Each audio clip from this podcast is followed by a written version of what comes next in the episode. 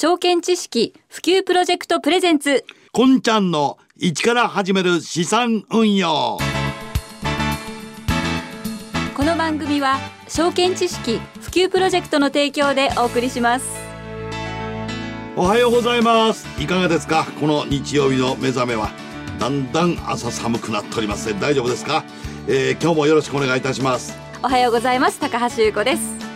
証券知識普及プロジェクトプレゼンツ、こんちゃんの一から始める資産運用、9月から始まりましたこの番組も、9月10月と資産運用について高橋さんにお手伝いしていただいて勉強してきたわけなんですが、まず先週からねちょっと趣向を変えてお送りしております。そうですね。これは先月の10月の23日大阪の梅田のブリーゼプラザというところで行われました。ファイナンシャルプランナーの内山さんお迎えして行われましたこの番組のイベントでございますが、はい、そこでその内山さんにお聞きした非常にためになるお話を11月はお送りしようということでしているわけなんですね。で、今回は前半でドルコスト平均法、ドルコスト平均法で、後半で投資にまつわる格言、はい、この2つでいきますので、はい、しっかりお聞きいただきたいと思います。さあ行きましょう。もう一個いいですか？まだありますか？カタカナなんですけど、ドルコスト平均法と、はい、なんか下かみそうですね、はい、ドルコスト平均法、ドルコストってどういうことなの？はい、今日ですね、先ほど挨拶されましたね、もう資産あるのとはい、はいはい、もう資産持ってる方がですね、動かせるお金がある方がみんな資産運用するというわけではなくてですね、コツコツコツコツ、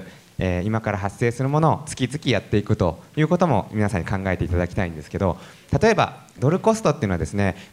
株価が2000円、2500円、5000円、2500円とこういった形でですね、月々こう推移したような、投資対象があったとしますよね。でこれに1点上がってかなり 2.5 倍ぐらいまで上がって、はい、でまた下がってっていうことになった時に、うん、はい、この株に興味があってですね、このタイミングでそれぞれ1株ずつ買ったよっていう場合はですね、平均株価は3000円になります。2000円、2500円、5000円、2500円でそれぞれ1株ずつ買ってますので、はいはい、単純に割る4しただけですね、うん、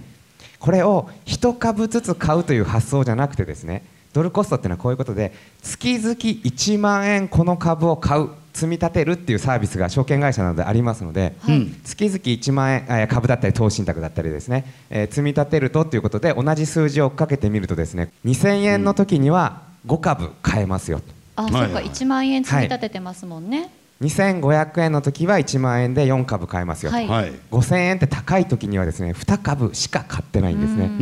でまた2500円に戻ったら当然4株買えますということで、この場合の平均単価は2666円、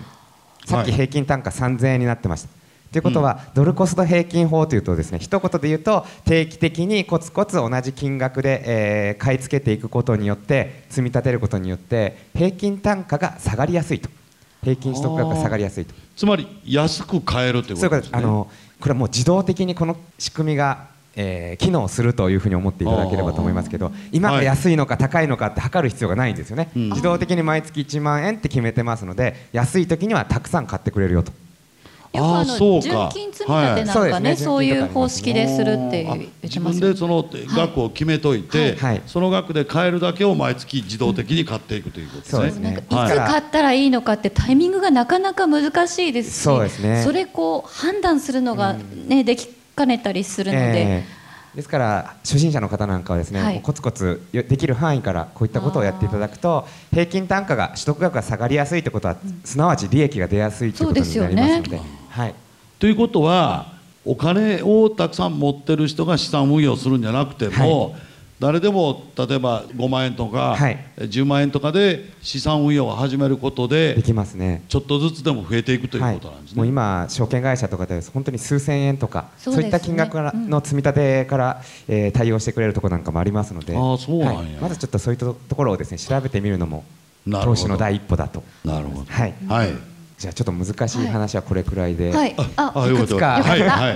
いくつかですね、やっぱり長いこう株式市場だったり相場の歴史の中で、はい、名言というか格言が残ってますので、それをちょっと皆さんのヒントにしていただければと思って、いくつか紹介したいと思うんですが、はい、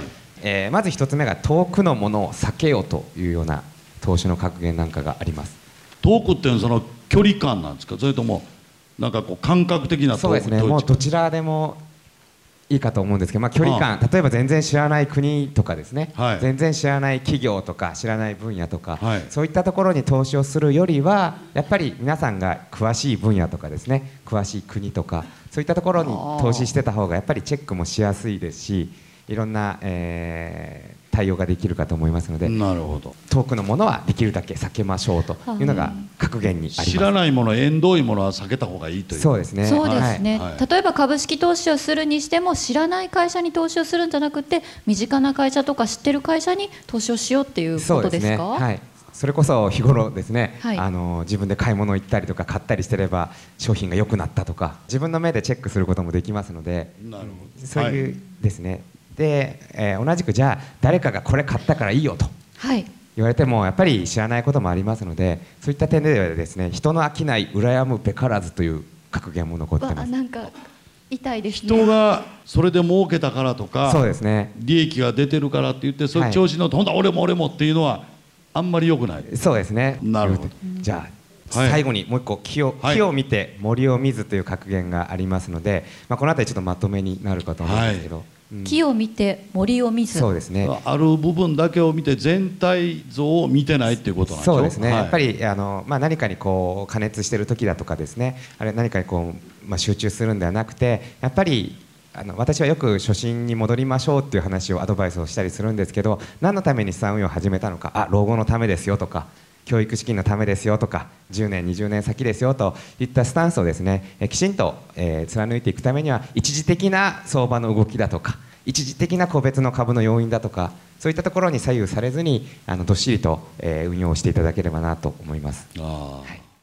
とこんな感じで聞いていただいたんですけれども、はい、これ毎月の投資額を一定にして確実に買える範囲のものを買っていくという方法なんですが、結果的には買い付けの単価を安く抑えることができるんですね、うん、ですので投資する対象が安い高いというのにとらわれることなくて、タイミングをあまり気にしなくていい方法になると思います。そうですね、はい、最初はもうなんかわけのわからん言葉だったんですけれどもお話を伺ってる間に少しずつこうやっぱり分かってくると、やっぱりプロですね、すごいですね、はい、まあ投資にまつわる格言というのもいろいろあるんですが、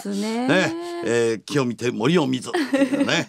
これはもう政治家の方々にも分かっていただきたいというような言葉ですが本当ですね、まあ、これまで放送いたしましたすべての証券知識普及プロジェクトプレゼンツ、こんちゃんの一から始める資産運用はポッドキャストで聞くことができます、はい、聞き逃した回があるという方は最初からお聞き直しいただいても結構でございます。またもう一回勉強したいという方にもぜひご利用いただきたいと思います、詳しいことは MBS ラジオのホームページの中にあります、番組サイトというのがあります。そこをご覧いただきたいと思います。というところでお送りしてまいりましたこんちゃんの一から始める資産運用、